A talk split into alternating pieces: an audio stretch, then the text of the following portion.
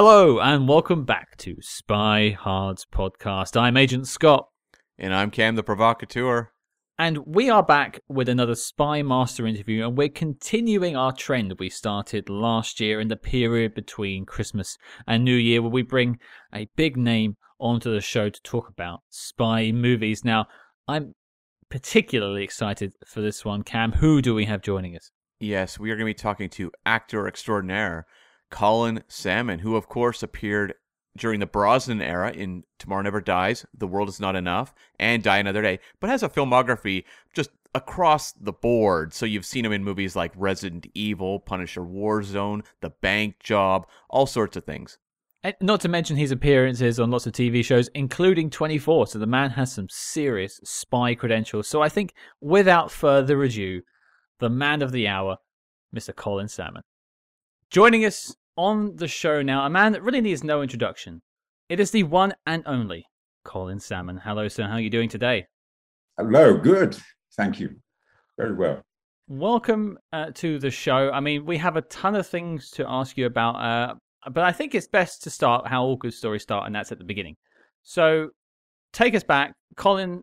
What made you want to get into acting in the first place? Um, I didn't really want to get into acting. I was uh, I'm a trumpet player. I played mm-hmm. so I was young, and I played in the Salvation Army, and I was a choir boy, or, or, sang in the singing company, and we were good. So we toured and we did lots of stuff. So we were performing, performing, performing. But I wanted to play football for Luton Town, and then after punk and sort of got into music, I sort of wanted to be Miles Davis. And then, um, surprise, surprise, I'm Colin Salmon. So I was never going to be Miles Davis, but you sort of, you know, you get into that. And uh, came to London with a band, uh, it all fell apart. I was in a squat in Willesden Green and then moved to a flat in Kilburn. Wasn't very well, really, sort of struggling with things. And um, just walking down Kilburn High Road, and there was a poster, and it was the play called The Great White Hope, which is about Jack Johnson, the, great, the first black heavyweight champion of the world, which is a great Miles Davis album. I think it was my 23rd birthday. Was, and I'd lost my girlfriend. It was, I was thinking about going home or back to where I came from, which wouldn't have been a good move. And I thought, well, I hadn't busked. So I just thought, right, I'm going to do it. It's my birthday. I'm on my own. Nobody's, nobody's celebrating it. So um, I took my trumpet, stood in the uh, corridor of the Tricycle Theatre, which has got this beautiful corridor leads up. It's an old Foresters Hall. And um, pulled the cap down, stood in the doorway started playing. And I could play a bit. And um, two actors came out, John Matachiza and Terry Mortimer, listened, you know, smiled away. And then put some money in the hat and whatever, and then came back and gave me a ticket to the show and invited me in. And it was extraordinary. Hugh Quarshie playing the role. And um, I came out at the end, bust again. And then the front house said, come back tomorrow if you want, anytime. And uh, I just literally started going there every show, every night.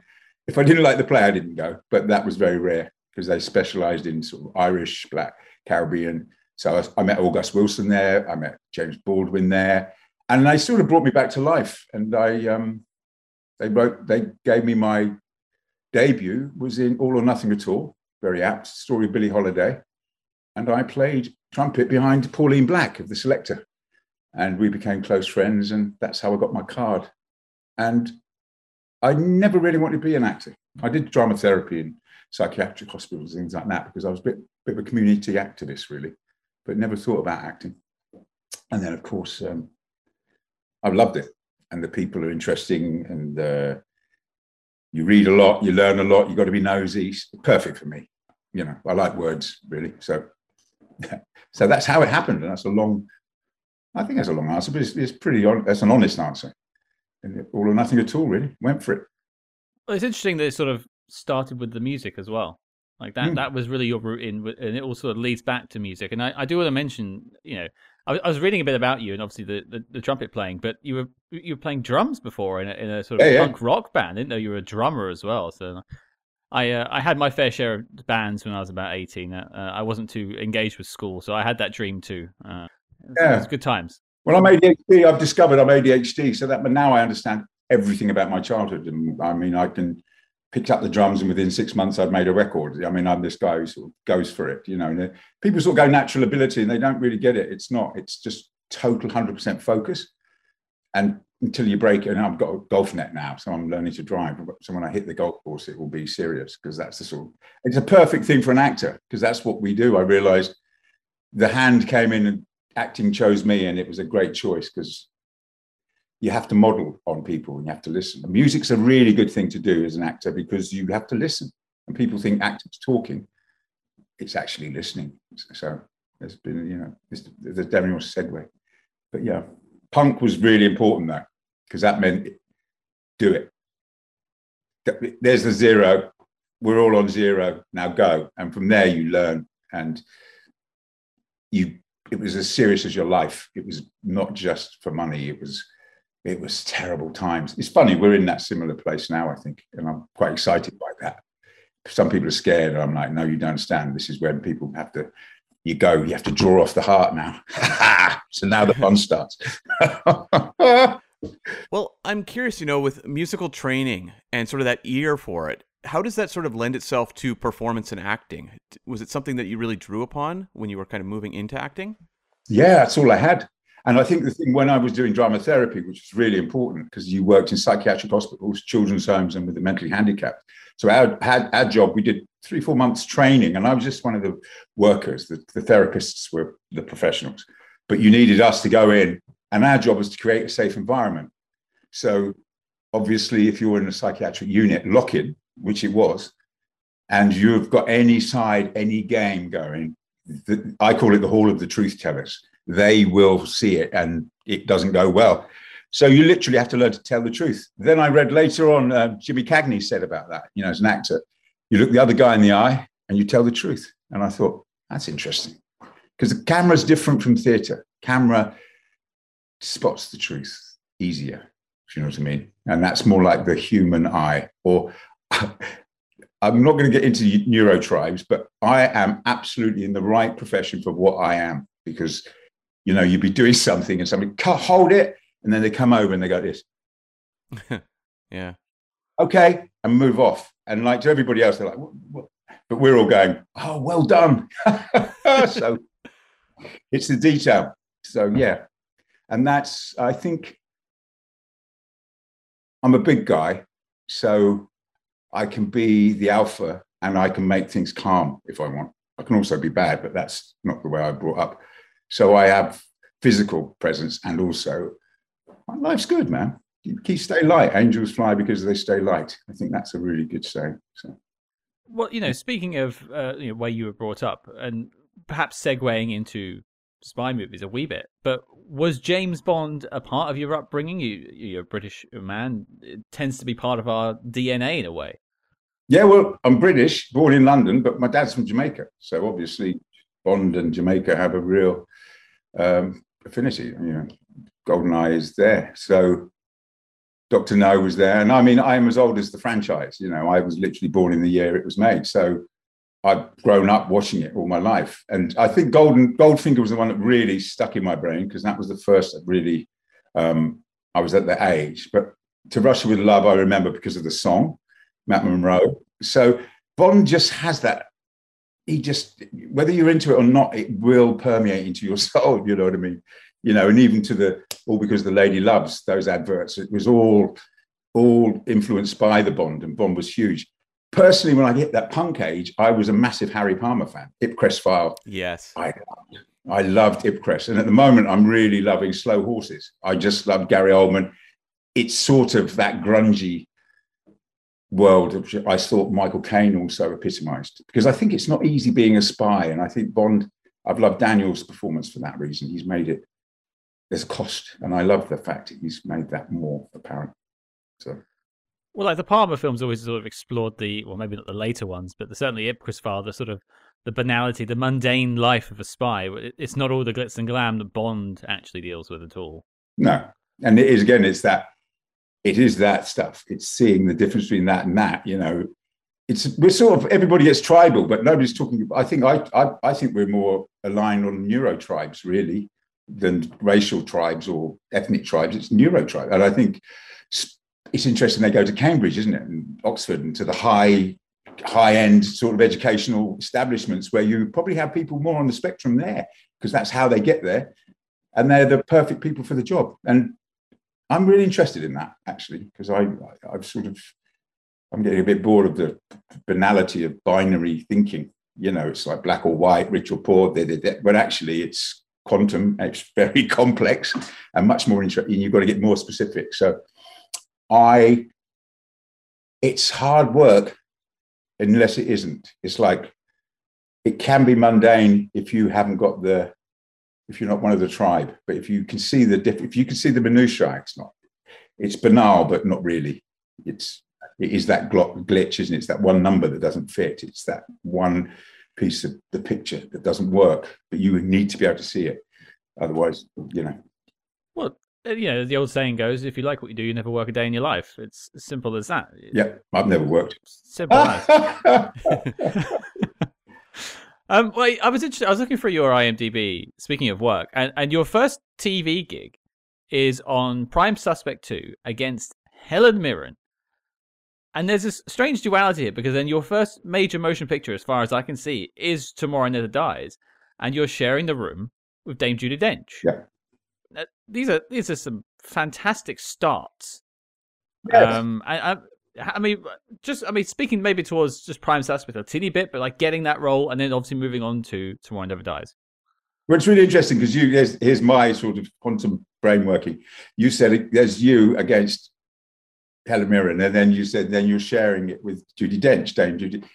Now that second word is the word because th- this is the problem I think that happens in my business sometimes. People forget it's an art form and not a sport. You're not competing with anybody. You're you are your job is to create the team, and I come from sport as well as music as well as so I understand that. So when you're trying to get the team to work, you allow for everybody's fears, we learn to manage fear, including our own, but most of the time we try to manage other people's, if I'm honest. And the only way I can do that within my, my work is to prep. So with the prime suspect, which was literally the first time I stood in front of a camera, and we won the Emmy, and it was the lead opposite Helen. But there, was a certain verite about having a guy that nobody had ever seen before. They, you know, you just went with the character, and I started playing, and I looked at Helen in the eyes, and she looked at me. I sort of know. I say it now. I say, "I'm going to jump. You're going to jump." And they go, "Yeah," and then we go for it. So then we can really play because some people get afraid, but Helen's not one of those people. Trust me.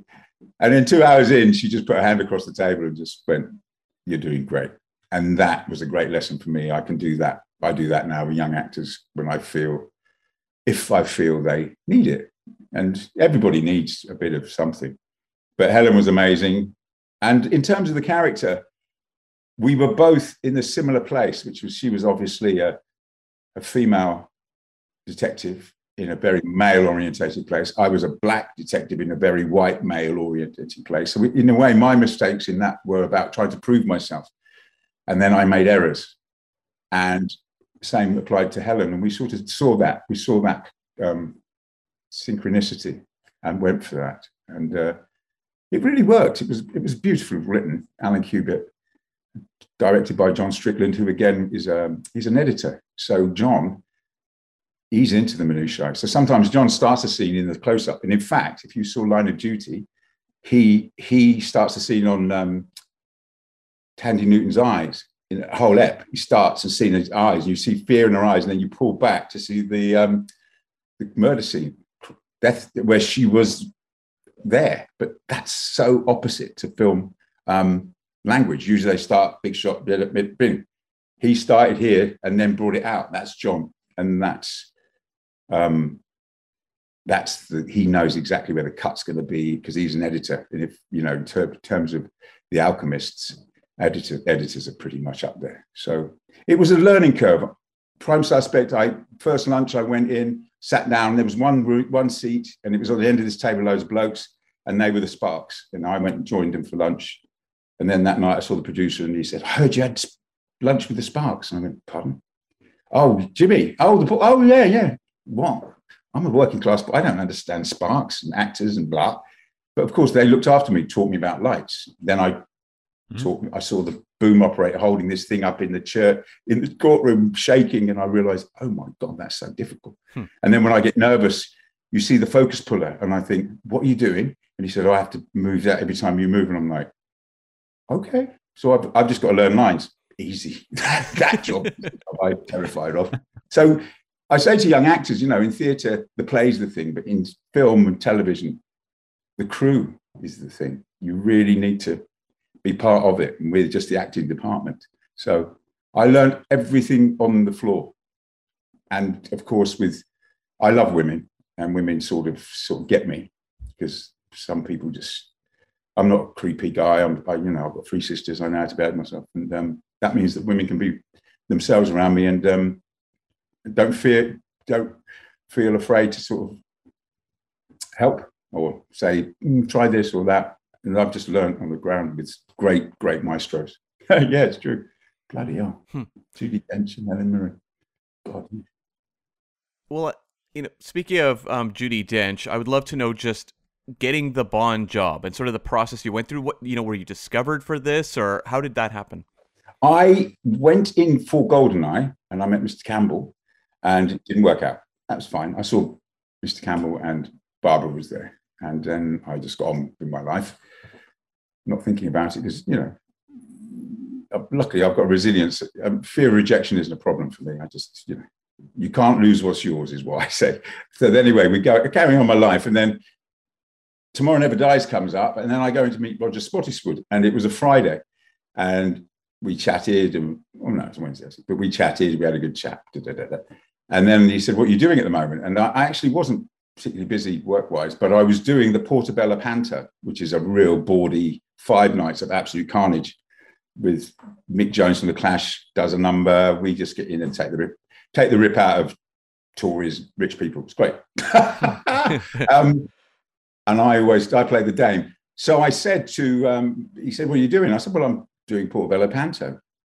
And the thing about Roger is he knows that area and he knew about the panto and he's, oh, I always miss it. I said, oh, well, you know, you're my guest, be my guest.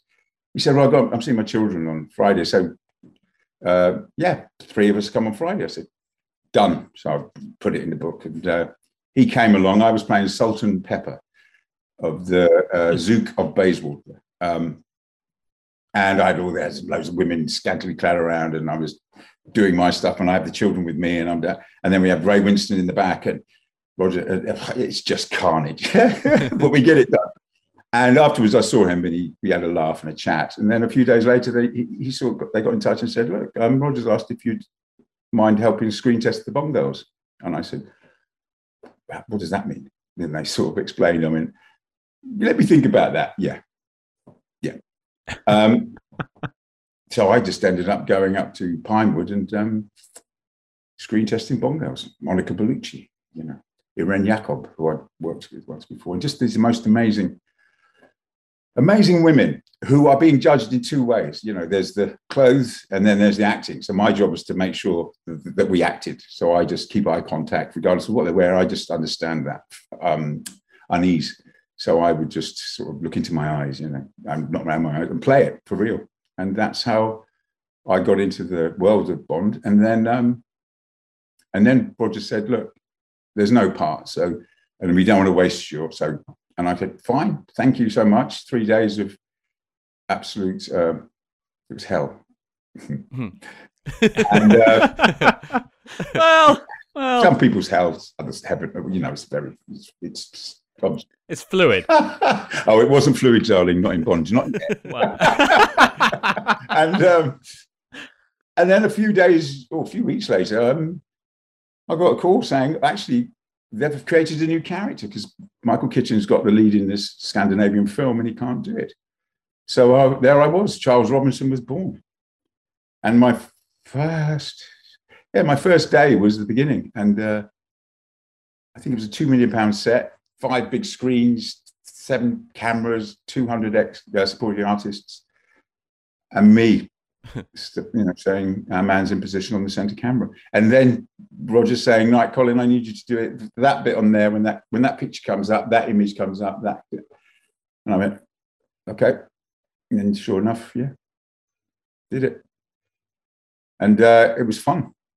It was I don't know. I don't know how to put it. Really, it's like taking penalties for a living. It's I quite enjoy it. It's like being the kicker in, in gridiron. You know, I come on and just what are you going to do? Kill me? No.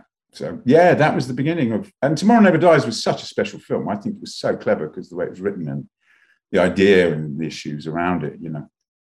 So um, yeah, I just became part of the, fa- the family and um, wonderful time. Yeah. Well, it's interesting. The Tomorrow Never Dies is it fights Goldeneye for my favorite Pierce Brosnan film. I think the, the story is actually a lot more prescient now Hmm. than it maybe was in 1997. But I mean, my hat, if I was wearing a hat, goes off to you for sort of anchoring that whole pre-title sequence because you are Mr. Exposition holding us through it and telling us exactly what Bond's doing. But you know, this is your first major motion picture, and you said you like in your head you're doing penalties for a living. Basically, that is penalty taking in a major motion blockbuster. So I think. And how did you deal? with Did you feel the pressure then, or were you just let's just let's just roll, see what happens? Um, like I said earlier, it's prep, so I knew what I, I could say, but I could say my words backwards.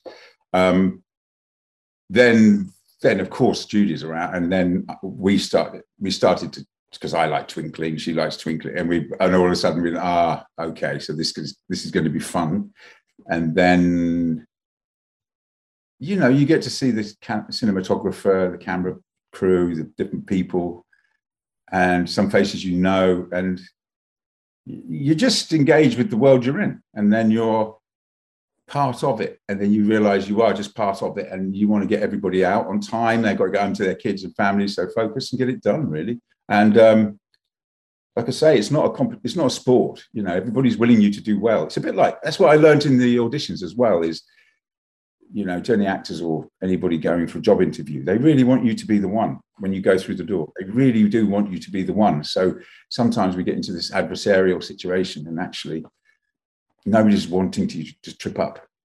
And anybody in that in our business who does that really is i don't think they've got much of a future in it really because it's a sort of it's a huge magnanimous creative art form. And you don't want people to mess up because that's that's not a win. That, that's not corinthian that's not success that's because of other people's failures. I, if i'm going to be compared i want to be compared at, at their top level so anyway. Yeah i enjoyed it. And came away going got away with that one. I'm curious, you know, um, when you're entering the franchise, what are they telling you about the character of Robinson? Was there any like backstory they were giving you or anything like that? Not a lot. I mean, they do rely, you know, I did a bit, I did some research and uh, I knew some people and I went, dug a little bit deeper and created my own sort of world, which is really good fun because actually when you go back and draw them, get them off the shelf, they're almost stories in their own, well, they are, they're stories in their own right. So the more you do, the background, the better. Um, you know, I met a guy who was a spook, black spook in the 70s and he you know, he was a he actually had afro and was a drummer behind this sort of rock band and working in berlin you know and it was so funny because it was like okay that was a really good lesson because i thought oh my god. So i was a drummer in a band and it was literally oh my so just transpose that into that and and then you're just how do you move through uh, well that word spook is a good one because it's how do you pass through walls? How do you pass across borders? How do you get across and I love the dis- the way in which in Bond it's all about disarming people. So there's a charm in Bond that do you have a flag? You know, it's not here's you know, take this. It's like and there's a I thought that's my natural state anyway. I, I've had to survive, you know, like I said earlier, managing people's fear. And one of the best ways is just like humor, really, or a likeness of being, you know, just don't loom over people and just try to take in the picture, see what's going on. So yeah, I really did um, work it out myself. And then the relationship with Judi just happened on set. And she, and I'm sure she won't mind me saying this, she, she, she wasn't much, she hadn't done a lot of film at that point. Um, so I, I know I'm just still, I just, I'm feel, I don't know. So she, jokingly, she called me her rock because I'm like, just, you know, this, this, that, this, that, you know, maybe if you just, what the, like the sparks would do to me, you know, just give me a little tip here and there. And it was like, oh, thank you. And um, we just really got on. Mean, she used to crochet these beautiful, like words like cunt. Fuck off. Um, so there's you go, oh, so Judi, oh, you're crocheting? Yeah, yes. What do you think? You go, oh shit. okay. so she is as naughty and bawdy as you can imagine. She's a trickster. And fantastic. That's the twinkle. Ah, twinkle. And listening to her and Samantha Bond speak is like listening to beautiful water splashing off rocks on a spring morning. It's just refreshing and like, oh my goodness gracious me, listen to that. So uh, I, I had to sort of up my game a bit because I'm I grew up in Luton, and I'm not saying it's a second language, but the accent can destroy it. mm. And how did the relationships with you know Judi Dench or Samantha Bond like change over the three movies you did? Um, yeah, we got closer. Yeah, we, we met. We I, I don't see them. For time. I, I stepped in for Judi on something recently, and with Samantha to do a charity night, and uh, it's lovely to hear how they're getting on. How Samantha's family have grown, the boy like ours, my children have grown, and then of course with Sammy and um, Binti and Judi's family too. And um, yeah, I, I, I, Judi sort of brought me in on a an event at the Rose Theatre sort of shared a dressing room with Harold Pinter and people like that for the night and talked to them and found out what they thought. You know, it was lovely. It was they were really Judi just is a gracious, gracious lady. And I mean, I came from this left field. I didn't go to college, college or any college. Um, so there could be that imposter syndrome situation. But I think at the end of the day, I think, and I say this to everybody, you know, if you have manners and you are gracious, you'll be amazed. People just want to share everything with you. So if you, you know, if you fall down, you get up, you don't blame anybody else, get up, sort yourself out, say please and thank you, and, you know, open doors for people and just be kind. And you'll be amazed because we're just looking for you, really. And we want to share it. Those who really have a passion for what they do want to share it. And that I've been really blessed. I've met some proper masters who are kind and have helped me move forward. So. Well, uh, Cam just mentioned sort of the, the following Bond films, but you know, this character was created for Tomorrow Never Dies. Was it sort of discussed during the filming of that film that you would be coming back on the subsequent Bond films, or was it a conversation every new film? Was it discussed? No, it wasn't discussed. I just didn't. I didn't know what the, what the process was. Um, so I just did that. It went very well. I mean, the response to him was great, and Barbara was a champion. And I think Pierce saw the videos of me testing the girls, and that's when he started to say, "Oh God, Colin would make a great Bond," which sort of exacerbated or catalyzed the situation. And then the next film, it was um, uh, "The World Is Not Enough," and that would have been um, Mike. Yeah, show business, isn't it? Um, but he was close friend of Michael's, and Michael came back, and that was that was interesting. That was fine. It worked, sort of, actually. Um, Michael Apted, excuse me. Yeah, and Michael was brilliant, brilliant. Hi. Um, again, great story. And I think what I loved watching, what I saw through Pierce's reign was reign.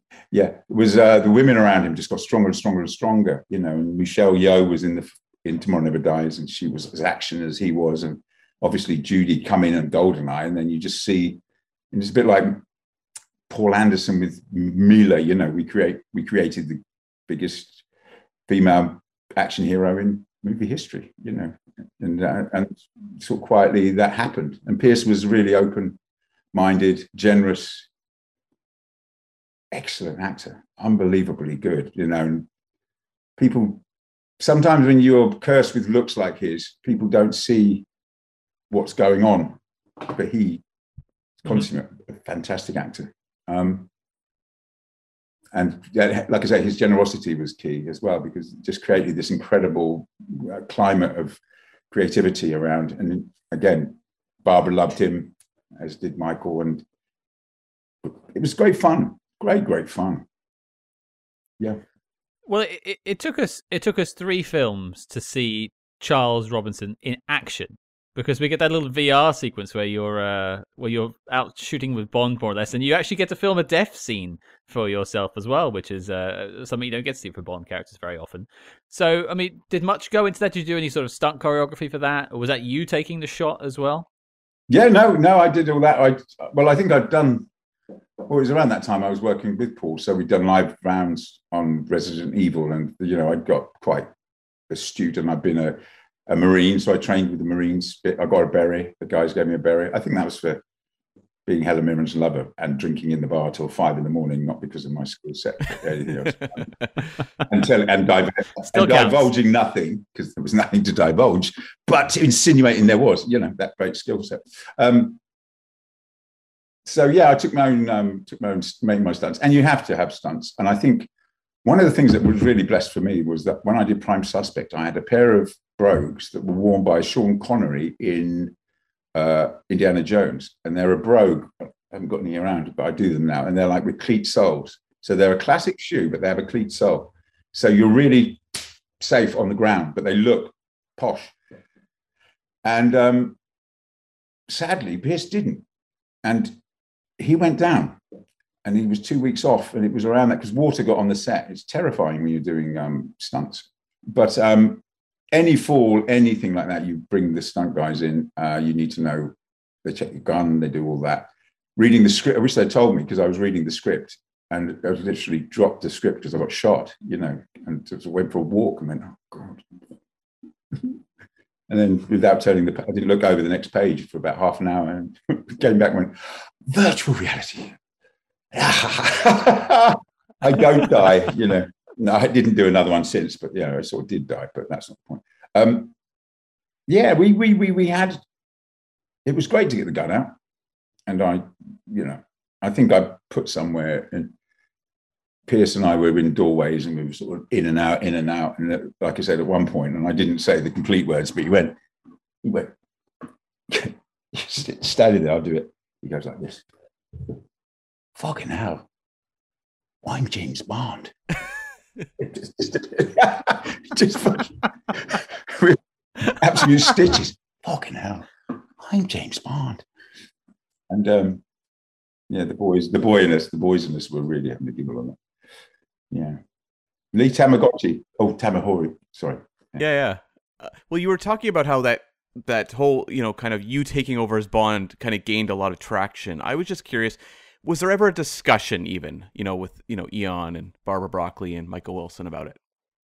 No not well, not that i was privy to no. Mm-hmm. i think um, barbara was the first to sort of actually intimate actually. She was she was a champion of it but it was just how do you do it? I think was always the question at that point. I think now over the period of time because of that quandary i think they've now sort of as they did in the last one they sort of managed to get the separate the double o from the bond. Um, 007 from the Bond. But um, I sort of, it was a difficult time in a way because it, there was a lot riding, it was a lot on it. It was a, I sort of felt the most important thing was to allow the debate to go on because I think I, I met young people all over the place who were just like, wow, you know, people, black kids and stuff who just go, wow, you can be James Bond. And I'm saying, man, you can be James Bond. And it was like, it seemed really, it was important and it is because if you can see it, you can be it. So but psychologically for me i think i i um i struggled a bit because it just wasn't going to happen. And then there would yeah you know there's and we weren't so much into the social net social um networks as much as we are now but i did sort of have some pretty intense conversations bit of trolling and people getting really really angry about it you know and it's sort of like i sort of my family and stuff was really important to me. So there was a question like, wow, what is this? What is, how does this, you know, I'm just an English boy getting on with my, my dream, you know? So, uh, but again, I just, I didn't play it up. I just carried on really. And I had some amazing experiences because of it. So that's, and they're always positive, you know, I've, I've got to say, you know, that, um, I think for the, to be Bond is hard. I think it's very, it's a very corporate world for those involved and they have to you have to go here there and everywhere and it's important. I mean pierce would sit there and sign a thousand posters while having lunch you know because he knew every single school that got one would raise some money and he was wonderful at that. And that he taught me a lot that taught me a lot as well. And it's yeah it's been a great it was great honor. it's, it's like playing for england really. I've said it before and it really is. I'm a sweeper and didn't score goals i just stopped others scoring goals. Yeah well, you know, looking back on the three films of Bond that you you did do, is there a particular moment may not have been like the actual finished product of the film but from maybe from filming it or press afterwards is there a moment you look back on fondly from the whole process? Oh many many many moments. Being in the back of the rolls royce with judi dench flying around city of london one sunday morning that was fun. Um, the helicopter over the top of the motorola building in swindon that hmm. was extraordinary i got oh yeah I got a call on Die Another Day and to say, ask me, and I'm under the accent, but it was like, Colin, can you can you go and have dinner on this boat for this naval charity thing? And I'm saying, yeah, what is it? And it's, said, oh God, what do they do? And she said, hang on. And then said, oh, they put um, current films on submarines and ships. I went, oh, okay, that's really important. And, and what boat is it? She said, HMS Victory. And I went, uh, yeah, yeah, I think I can do that. so, um, because the rest of the crew, everybody else had gone to Paris for the Paris premiere, so they couldn't.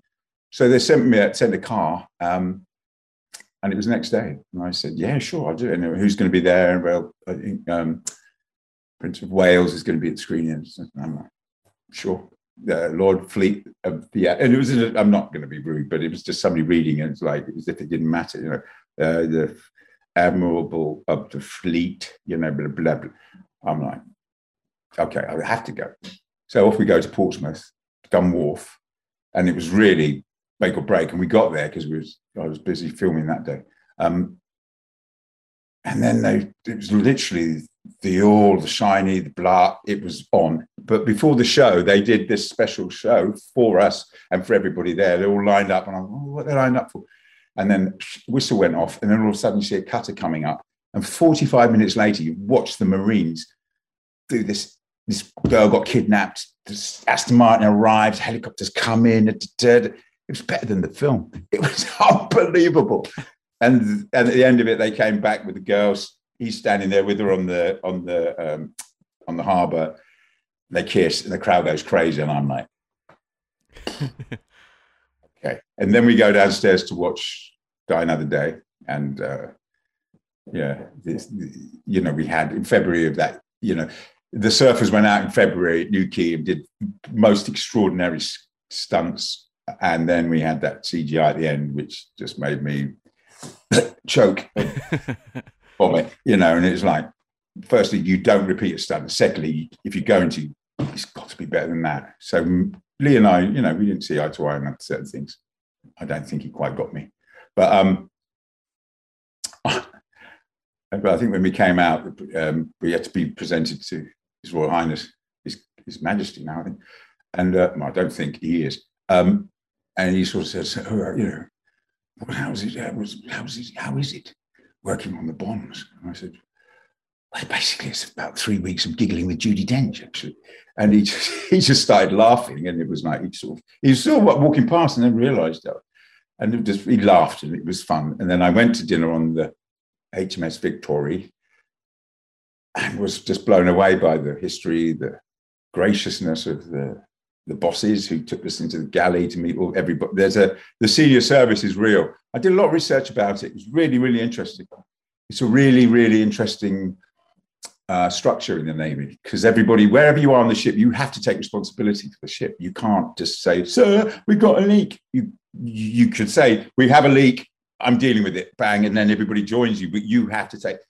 And that sort of permeates it, and that's a really nice thing to find out and learn about in, in lots of ways because um, my family are Air Force and, and, the Army is different, but the Air Force is different, but the Navy is different again. And um, yeah, there's a lot to be said. This is not a democracy. It's you know it's a benign dictatorship. so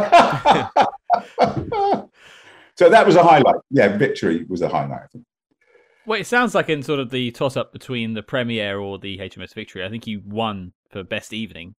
Yeah, I had the best crack. Yeah, absolutely. And then I think there was a period where I had a word with somebody who I thought was being disrespectful to Her Majesty um, because he didn't nod, he didn't her properly. I felt, and then we had a chat afterwards, and I because I wasn't presented, so I was watching, and then afterwards I said, "So you like tough, you know, you like tough movies, don't you? You like." strong films. You like that strong men? Yeah, yeah. So you know, gangsters, mafia. Yeah, yeah. And I said, you do realize you met the Don tonight? And he went, what? I mean, yeah, yeah. She has a navy, an air force, and an army, and a third of the world speak a language. And if you didn't know that, what the hell are you doing getting involved with James Bond? you know, because he just didn't get it. She was the Don. And there's a graciousness, but don't ever mistake us standing up on buses for us to be being soft. It's not that. And that's sort of Bond. You know what I mean? It's like people mistake gracious for, for, for weakness. And it's like, whoa. So, yeah. We interrupt this program to bring you a special report. Calling all agents. Independent podcasting, much like the spy game, requires considerable resources, whether it's research, equipment, hosting, or of course constructing a top secret volcano lair.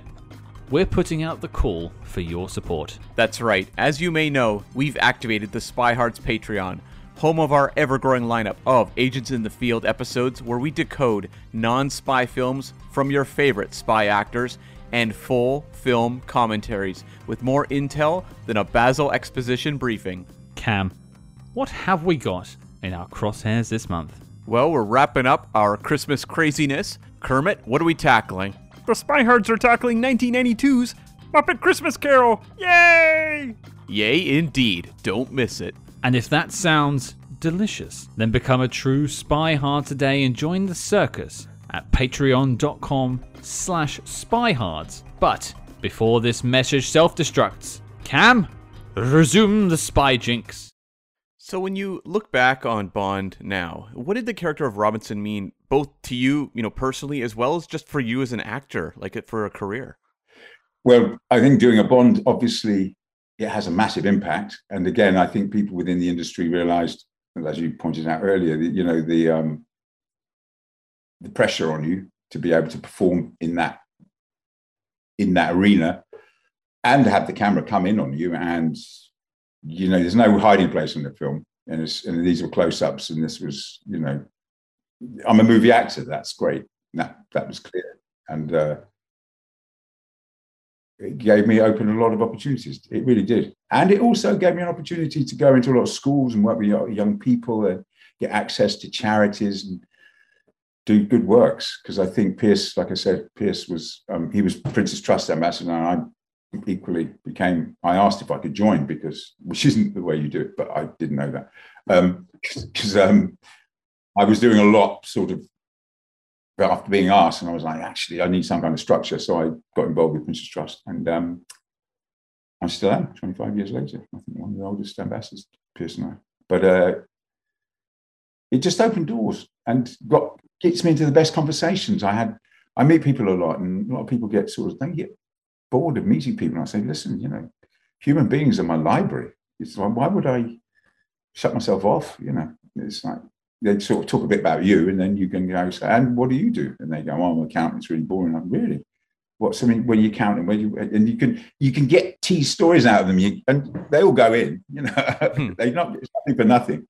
Um, and people forget that we just reflect real life. So I think um, it's lovely to be able to make people's day sometimes as well. You know, you can. So it's it was a and still is a great uh, an honor to have been part of it and realizing how big a big a thing it is as well. And it's sort of the barometer of the British film industry as well because it does break ground. It you know, I think a great story was Chris Corbould on Die Another Day needed two Jaguars on the ice. And he spoke to Jaguar and he said, We need four wheels. And they said, Well, they don't exist. So he went, Okay. So he gave, they gave him two rear wheels. He took them in to his little chitty chitty bang bang factory, which is literally what it's based on. And out pops two four wheel drives. And Jaguar says to him, So how did you do that? And he said, I'm not telling you. That's a true story because he, needed it on the ice. He needed four wheel drives on ice. So Chris Corbould made it. And that sort of underpins Bond. That's sort of the skill set. There is no we can't in Bond. We go, there is only how. And then we do it. And that's that's healthy. One of the things that uh, fascinated me when I was reading up on your sort of connective tissue to Bond was you mentioned this earlier doing the screen tests for Bond with the Bond mm-hmm. girls, and and you mentioned a couple of names, Monica Bellucci, for instance, who would eventually come into the franchise with Spectre. Is there a screen test that you did that the actor didn't get the role particularly in this case, but you felt like, oh man, they could have been the one? There was a magic sauce there that wasn't used. It's Monica. Monica Bellucci came in twice actually. She came in once for Tomorrow Never Dies, and then again for World Is Not Enough. And she strapped me to the chair, and I was strapped to the chair, and she straddled me and licked my face, and I was like. and she still didn't get. I said, give her anything she wants, please. Um, but uh, in, in, in, all, in all honesty, on, the, on Tomorrow Never Dies, I went and had lunch with her because I spotted she was not struggling, but her English was not up to what where clearly you know clarity. So we talked. I went and just I just asked if she wanted to run the lines, and we did, and genuinely because I know that one because I could feel that I could feel the strain, and then um, like I say, she came back. World is not enough, which then Sophie did, and then she was there, like you say, in Spectre. I was so happy to see that, especially in a role like that. It was a great role, and Sophie was amazing in The World Is Not Enough. There was. Is there anybody who I felt should have got it? No, I think. I think they hit it spot on every time. I mean, they take such a long time to do it, and they really and it's wonderful having Barbara in the in the frame as well because I mean the most successful most successful producer out there, let alone female producer. So that changes things. That changes the the chemistry of things and makes it more balanced. And yeah, the acting is balanced with the um the beauty. You know and that's just me I'm talking about in, in terms of Bond girls. well, I wasn't going to say it, but, you know, you I thought, I thought you weren't going to say it, so I thought I, bet, I better. No. um, well, pivoting slightly off of Bond, I did mention off the top I want to talk a little bit about some of your other work. Yeah. And one thing that jumped out to me, I went back went back and rewatched it today because I'm a massive fan of the video game series Resident Evil. Yes. And you are in two of the films. Uh, you're in my favorite, which is the first one, as one, and you come back again. Um, my first question, off top of my, off the, just off the top, is how do you act being diced? Because you do it in two films. Mm. That that's a that's a strange thing to act through, and I, uh, credit to you. But yeah, how how did that come about? Um, I think I think Paul Anderson is a very sick puppy. That's what I think. um, I mean, in the first one, it was an homage to Luis Buñuel to cut the eye because that's uh, and that was I asked for that, and it worked because it really it's the thing you you know the olfactory it's the worst thing you can do in a cinema. But whoever it was Milla who sold it. It was her response behind the door that sold it, and then the rest was just CGI. How do I act being diced? Well, the second time it hurt because it was bloody. The, the, the net was squeezing in, but also it hurt, but I was sitting there witnessing cinema history, watching the Alien versus the Predator fight for the first time in cinema history in front of me. So I was like, ah! one eye open, like, oh my god, look at this. you know, so you've noticed there's no close-ups of me because I've got a little. I'm filming. I think when I say this, no, I may have been. anyway, I don't know where the footage is. Anyway, yeah. Anyway, God, I just ended my career. Um, it's all right. It was it was like 18 years yeah, ago. Yeah. Yes. Fine. Yeah. But um, yeah, Paul is a twisted, strange man, but I love him. um, and that scene in the corridor in Resident Evil was supposed to take place in the afternoon, but it was so good. We were there for two days. We just didn't come. Just everything about the lighting, you know, the I think the the the grips they had to push that thing and stop. You know, they they pushed him, and we just we just worked together. Everybody just got it together. We just worked together and created, I think, some of one of some of the most well, an iconic death. A lot of iconic deaths in that scene, actually. Um, so, yeah, being diced as a salmon, as I think I tweeted, you know, sashimi, it's natural. How did I not think of that? That's that's gold. I think that was what I I sort of think. Sadly, that's a real dad joke, Paul. But I sort of think that was what it was. I really do. Salmon sashimi. I mean, God, I, let, I went with it. And Milla Jovovich became just such an iconic character. And I would just love to know from you, just seeing her in her first movie as the character versus coming back for Retribution. Milla comes from a really amazing stock. I met I met her mother, Russian actress, and breathtaking woman to the point where I was she was talking to me one time and and I was I think I was so transfixed. Milla went, Colin, Colin, and I was like, because that's the intensity of the mum. Beautiful. And then Milla is that. Milla works really, really hard. Absolutely works really, really hard. Gets enthralled by the whole pro. You know, she really went for it, goes for it. The training, you know, and this was great because we did live gun training. We did training in Berlin. And of course, I'm a, with the boys. The boys, we're all we know we've shot guns. I think the girls don't know, so they follow instruction and hit bullseyes. We we're rubbish, and we like that was a great lesson because it was like ah, you don't know, know what you know, know what you don't know. The girls naturally did that and were brilliant. Michelle Rodriguez, of course, at a level proper proper actors, and Milla. I'd seen in uh, Fifth Element, but I think Paul took it to another level. It just he took it to another level, and, in fact took it for his wife, and um, and they have beautiful children, and I think Ever's gone on to do great things as well. So Milla's old, you know, I'm a Stanislavski. I know about the Russian art. I love Russian profundo. I love Pushkin.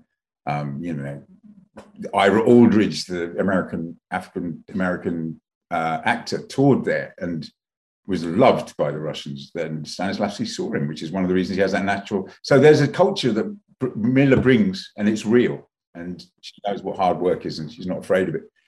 And she's kick ass, actually. She's pretty up there. And I think they're doing um, the Lost Lands at the moment, aren't they?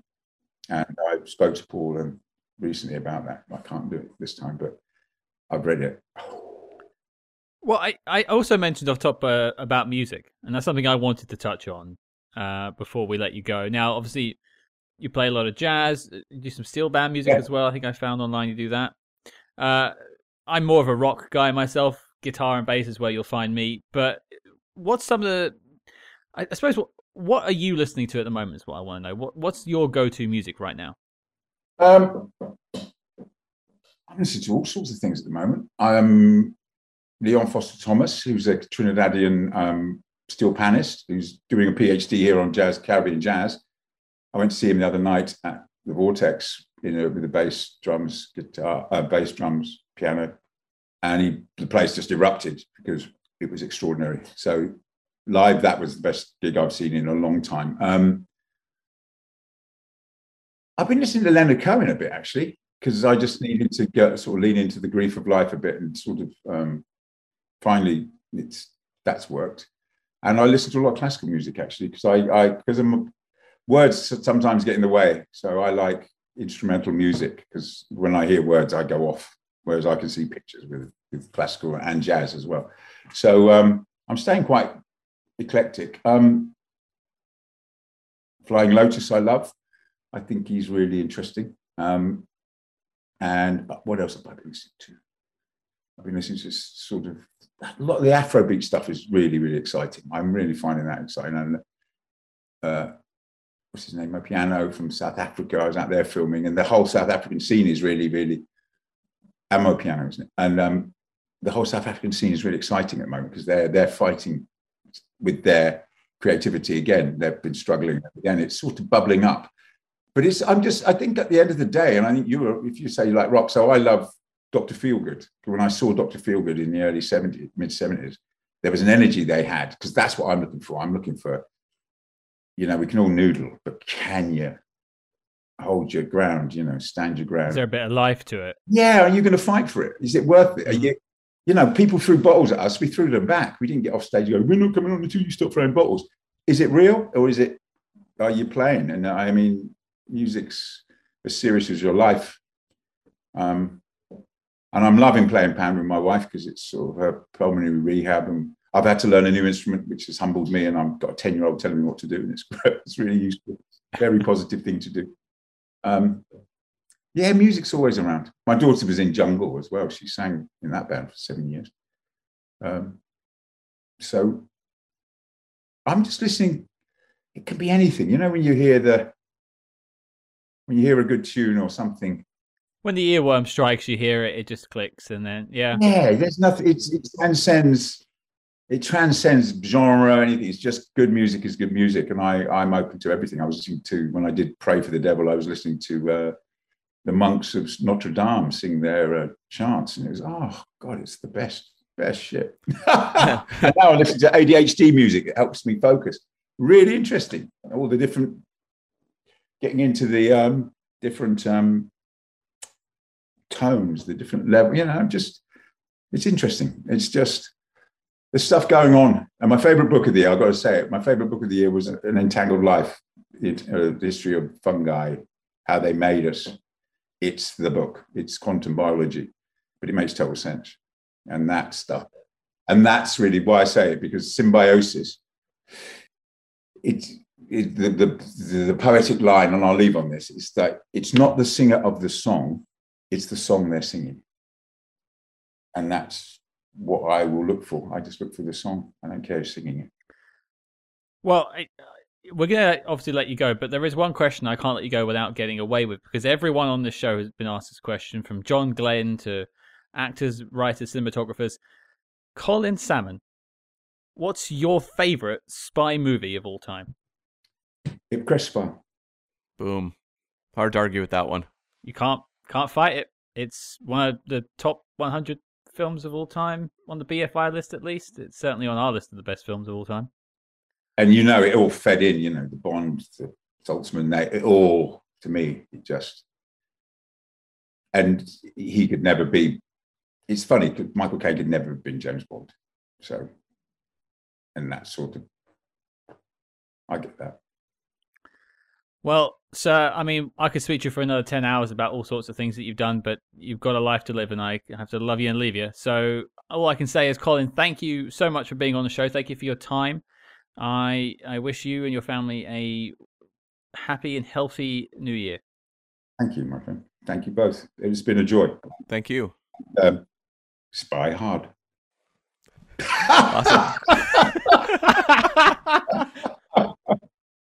well, there you go, folks. I mean, I did not think when we started the show we would have the likes of Colin Salmon on, and uh, I hope you've all enjoyed that chat. I'm still, uh, I'm still basking in it.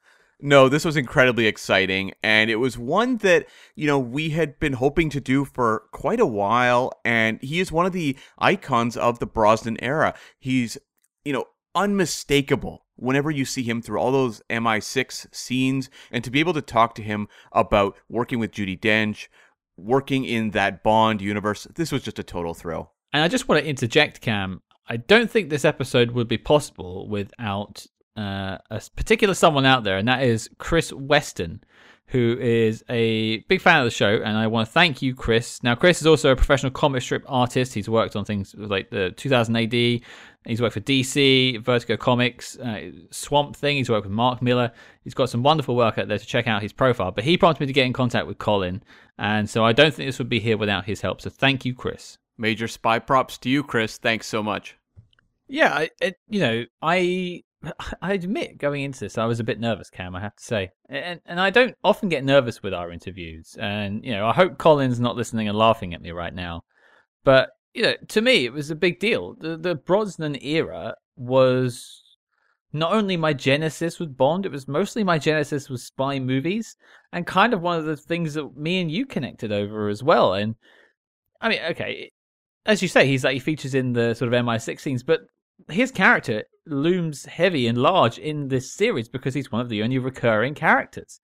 And, you know, not only that, but, you know, Resident Evil is a very important series to me as well. And I have a, a strange love for the 2002 Resident Evil film, and he's a big part of that too.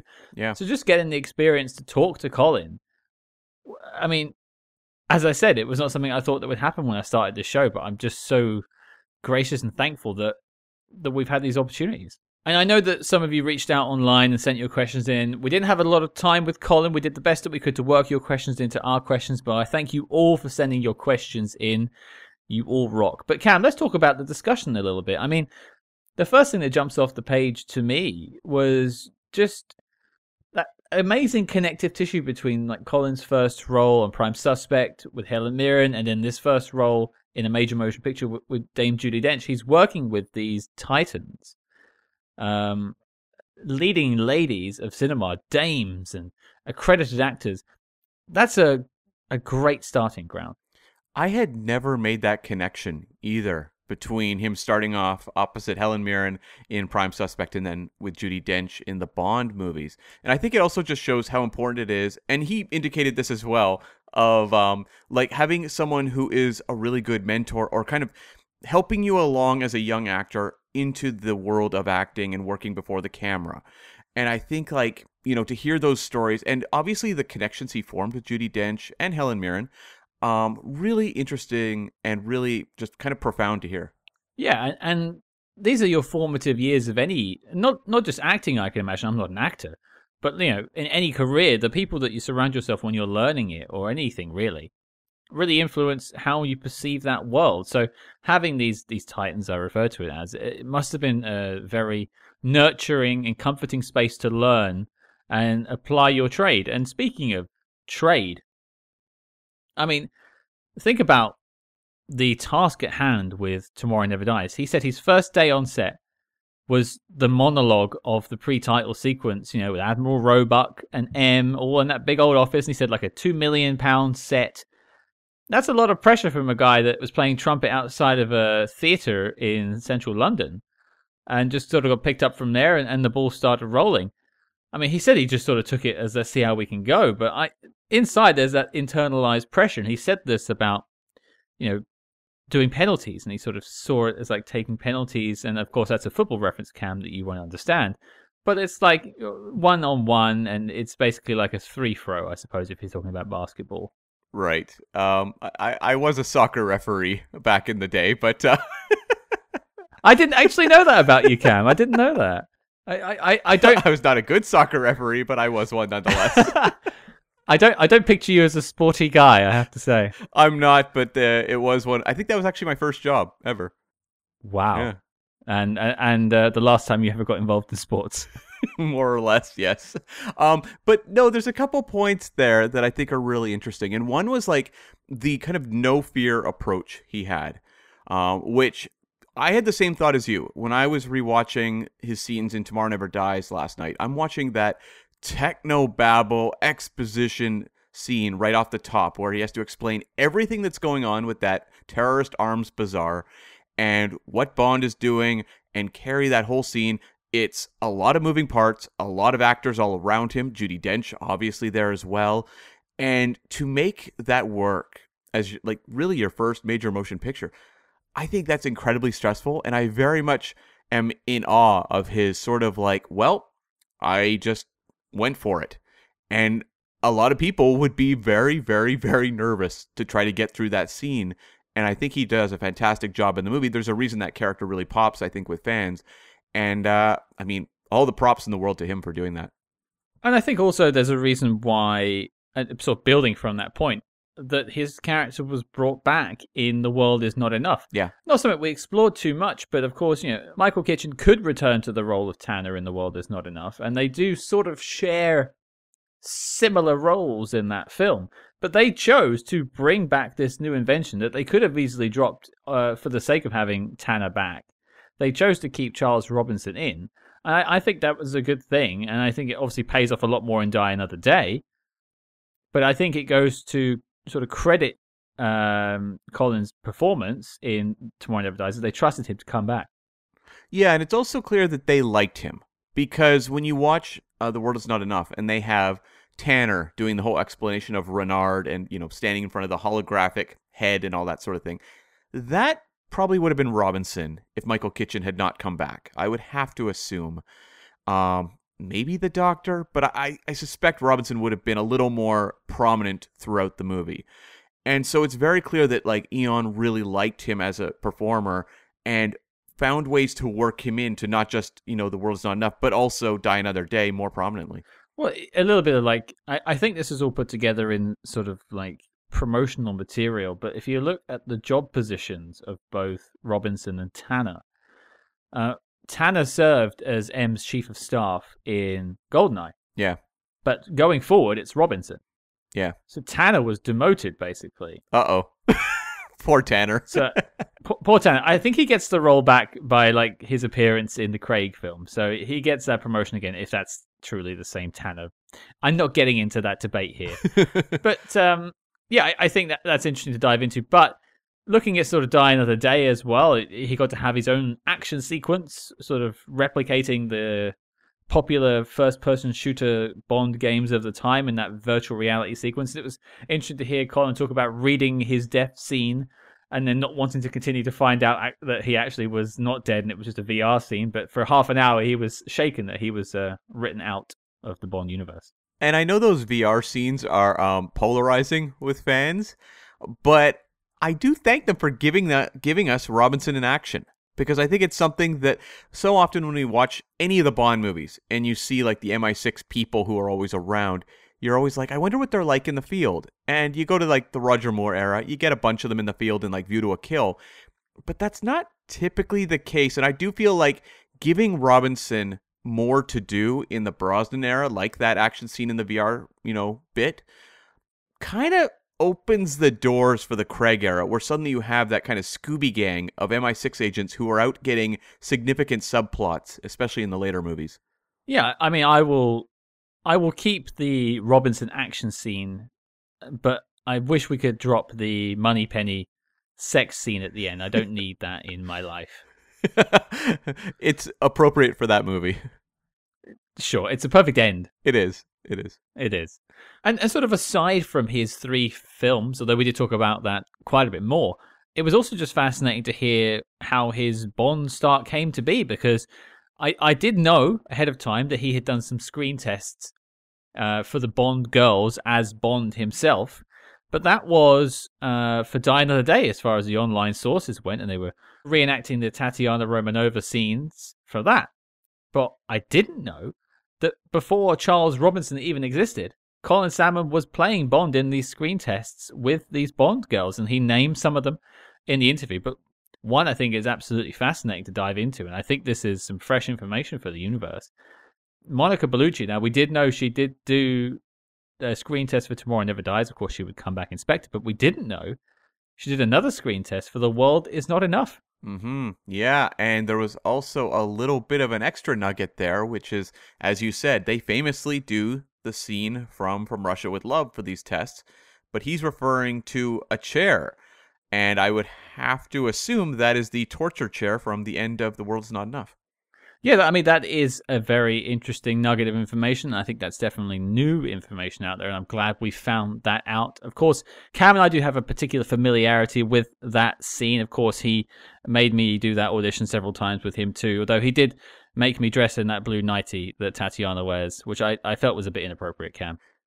And I do believe our first test recording of the podcast was the same as the audio tape that M and the MI6 staff is listening to. There's a video of it, but I, I threw it in the uh, in the river in uh, Vienna. Appropriate, appropriate. indeed, indeed, indeed. And of course, you know, conversation moved on to the talk of that that little upswell around about 2002, 2003 of should Colin Salmon go on to play Bond? And there was a, there was definite talk in the papers at the time, and and you know Colin had some fun with that, and that's a an interesting what if out there but uh, yeah, I think he's he's definitely made his peace with what came next, and um, you know, it, there's interviews out there where he's spoken about sort of you know Lashana Lynch and you know his he he's a big fan of the fact that 007 has moved on to another person now, and it means it sort of opens the the floodgates for anyone to play the role now, which I'm all for personally. But you know, taking a step away from Bond, we did get a chance to talk about a franchise I'm very passionate about, which is Resident Evil. I don't really talk about it on the show. It, it kind of comes after sort of spy movies and Star Trek, it's Resident Evil is the next one down for me, which is weird because I don't really like horror movies, but I really like horror games. And uh, so it was just, I mean, funny to hear the guy who got diced. Like that's that's a death scene I go back to a lot. I think it's just a funny thing. Is it's something I think about when I think of fun death scenes. So uh, hearing him talk about how he acted that and had to do it twice for Paul W S Anderson. Turns out the man's a sadist. yeah, I have a kind of a soft spot for Paul W S Anderson because one of the big movies of my teenage years was Mortal Kombat. which was the movie that put him on the map. And so I've always kind of appreciated his sort of B movie sensibilities. And when they click, they're really fun. And I think especially that first Resident Evil um, really has some memorable moments. I mean, Colin features into probably the most iconic scene in the whole movie, which is that dicing sequence you mentioned. But, you know, you can say what you will about uh, Paul W. S. Anderson, you know, movies as sort of like, uh, you know, B movies, but like visually, he's a very talented director, and I think that's something that stands up across his work. And you know, as you said, he came back in Retribution, uh, Colin did, and that one is also very visually interesting. But yeah, Retribution, the scene where Colin comes back as one sort of set in this sort of uncanny valley, fake suburbia, like blue velvet sort of thing going on. It's all a bit weird. Um, and it, there's not much more to it than that. I mean, the film's all about cloning and stuff, and obviously his character died pretty, uh, pretty emphatically in the first one. But yeah, just fun to talk about that and just to sort of chat a bit about music as well. It, it's one of his main passions in his life. Uh, you know, the, the guy is an accomplished uh, trumpeter. Uh, also plays a lot of steel drums as well, and very passionate about that. So, um, I mean, altogether, Cam, what a chat and what a guy. Yeah, and I mean, fantastic choice for the favorite spy movie ever as well of the Ipcress file. Okay. I love it. Every time we have guests on and they name the Ipcress file, I get a little happier. you, you, I mean, if though we don't often release the video of these interviews, but if you ever go and find one where that happens, you can watch me die slightly inside in the video. Um, yeah, that's fun. And I'm just beaming and yeah, will totally be like, yes, fantastic choice, and it is. I love the Ipcress file, so I'm always excited to hear someone else mention it. One of these days, we're going to have to have a fully fledged debate, like a model UN, about the Ipcress file. But that's not today. And of course, yes, that was his spy question. And yeah, what a way to end the year 2022 for spy hards. Mm-hmm. Yeah. Oh, yeah. That's a, we're really setting a bar. Unfortunately for ourselves, uh, 2023 may be very stressful. Ah, but there you go. Um, I want to wrap up by firstly saying thank you to Colin Salmon for taking the time to speak with us today. I hope you all enjoyed it, and thank you all for listening for the last 12 months. We've gone from strength to strength. Our numbers keep going up, and we keep adding to the Spy Hards family. And frankly, we wouldn't be where we are without each and every one of you. Mm-hmm. Yeah, indeed. It's been a fantastic year just for people finding the podcast and just the response you guys are giving online has been very encouraging and a lot of fun just to have those back and forths as well. Absolutely. And, you know, if you like what you heard on this interview, please share it with your friends. Tell your friends about it. Share it online. It's free to pass this stuff around. Uh, really helps spread the love. But heading into 2023, Cam, the question goes to you, sir. What have we got coming up next? Yes. So next week we are going to wrap up the year that was in 2022. We're going to look back on the movies we covered. And we have a lot of fun categories. We're going to look at not just like our favorite movie of the year or our least favorite, but all sorts of things that sort of speak to what this wacky and wild year of Spy Hards was. And we'll also have, you know, voicemails from listeners and all sorts of stuff. Yeah, absolutely. Some of you have sent some lovely voicemails in, so we'll be taking those uh, and fielding those questions. But yeah, there you go, folks. Your mission, should you choose to accept it, is to join us for our 2022 wrap up. It should be one hell of a time. If you like what you heard on the show, please leave us a five star review wherever you get your podcasts. And do not forget to follow us discreetly on social media at SpyHards. That's S P Y H A R D S on Facebook, Twitter, and Instagram. But until next year, listeners, our man's in position on the center camera. It's like a terrorist supermarket. Chinese Long March Scud, Panther AS 565 attack helicopters, a pair of Russian mortars, and the crates look like American rifles, Chilean mines, German explosives, fun for the whole family.